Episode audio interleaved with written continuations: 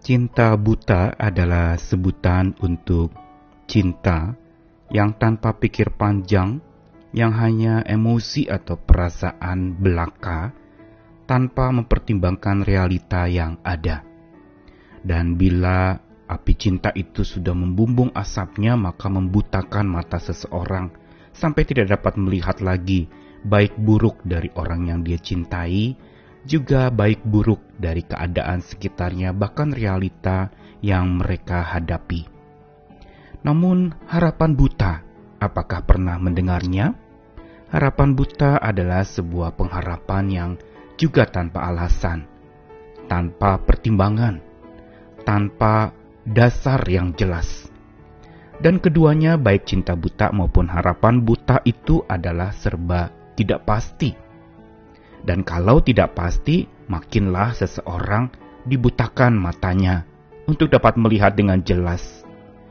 Pada masa-masa di mana sekarang ini serba tidak pasti akan masa depan, sampai-sampai ada sebutan bahwa hari-hari ini yang paling pasti adalah justru ketidakpastian itu.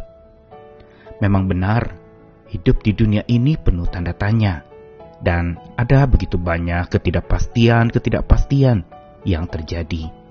Apalagi di masa sulit dengan berbagai macam tantangan, sakit penyakit, bencana alam, dan berbagai macam pergumulan di muka bumi ini, semakin tumbuhlah ketidakpastian itu.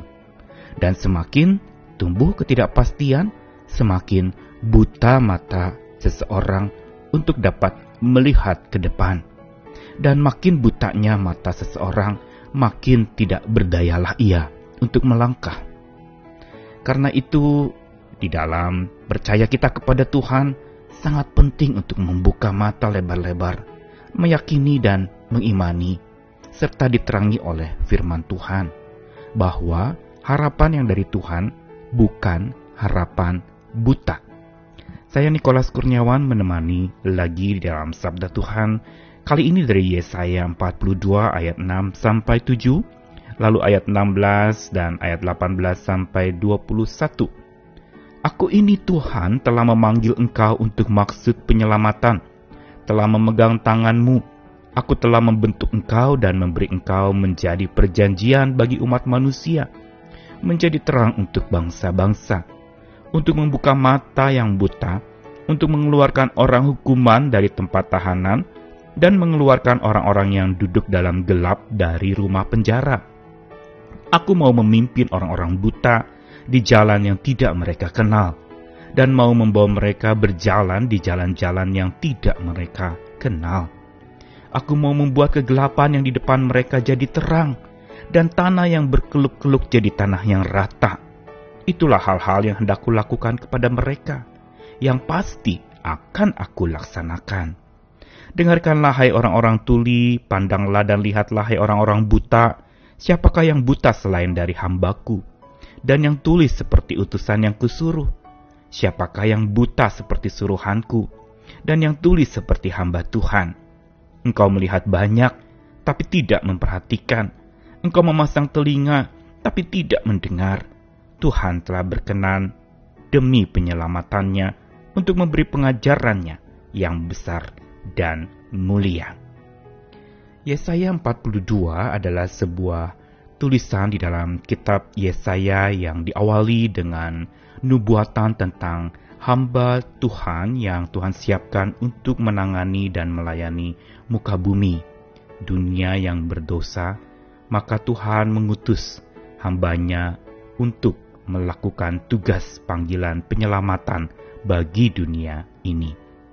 Namun di dalam ungkapan yang tertuliskan di dalam Yesaya 42 ini makin jelas dan digambarkan dengan gamblang akan misi penyelamatan Tuhan lewat hamba yang diutusnya itu. Yaitu Tuhan ingin memanggil setiap orang untuk maksud penyelamatan. Dan ini merupakan sebuah pengharapan yang Tuhan janjikan.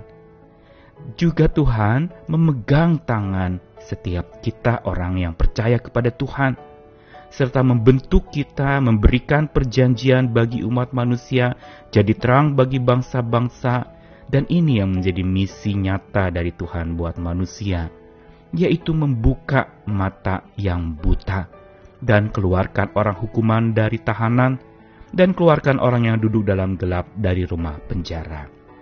Yesaya 42 menggambarkan banyak sekali tentang ilustrasi orang buta, yaitu untuk menggambarkan betapa manusia yang ada di dalam dunia ini sesungguhnya dan pada dasarnya adalah seperti orang-orang buta yang tidak dapat melihat dengan jelas akan apa yang terjadi di hari esok. Yang mana kalau orang buta itu berarti sungguh tidak pasti langkahnya. Dia perlu dituntun ke mana-mana. Dia perlu alat bantu entah tongkat atau berbagai macam cara agar mereka dapat tetap berjalan. Tanpa tuntunan dan panduan orang lain, maka orang buta akan terjerembab di dalam lubang. Bahkan dia dapat tersandung jatuh dan terluka. Itulah gambaran manusia yang di dalam kehidupan tanpa harapan dan ketidakpastian membutakan mata seseorang, membuat ia tidak berdaya. Karenanya Tuhan mengingatkan di dalam Yesaya 42 tentang apa yang Tuhan mau lakukan, yaitu dia mau membukakan mata orang buta itu. Dia mau membukakan mata kita. Sekaligus yang berikutnya adalah dia mau memimpin orang-orang buta di jalan yang tidak mereka kenal. Jelas orang buta tidak dapat mengenal jalan mereka. Uang melihat saja tidak bisa.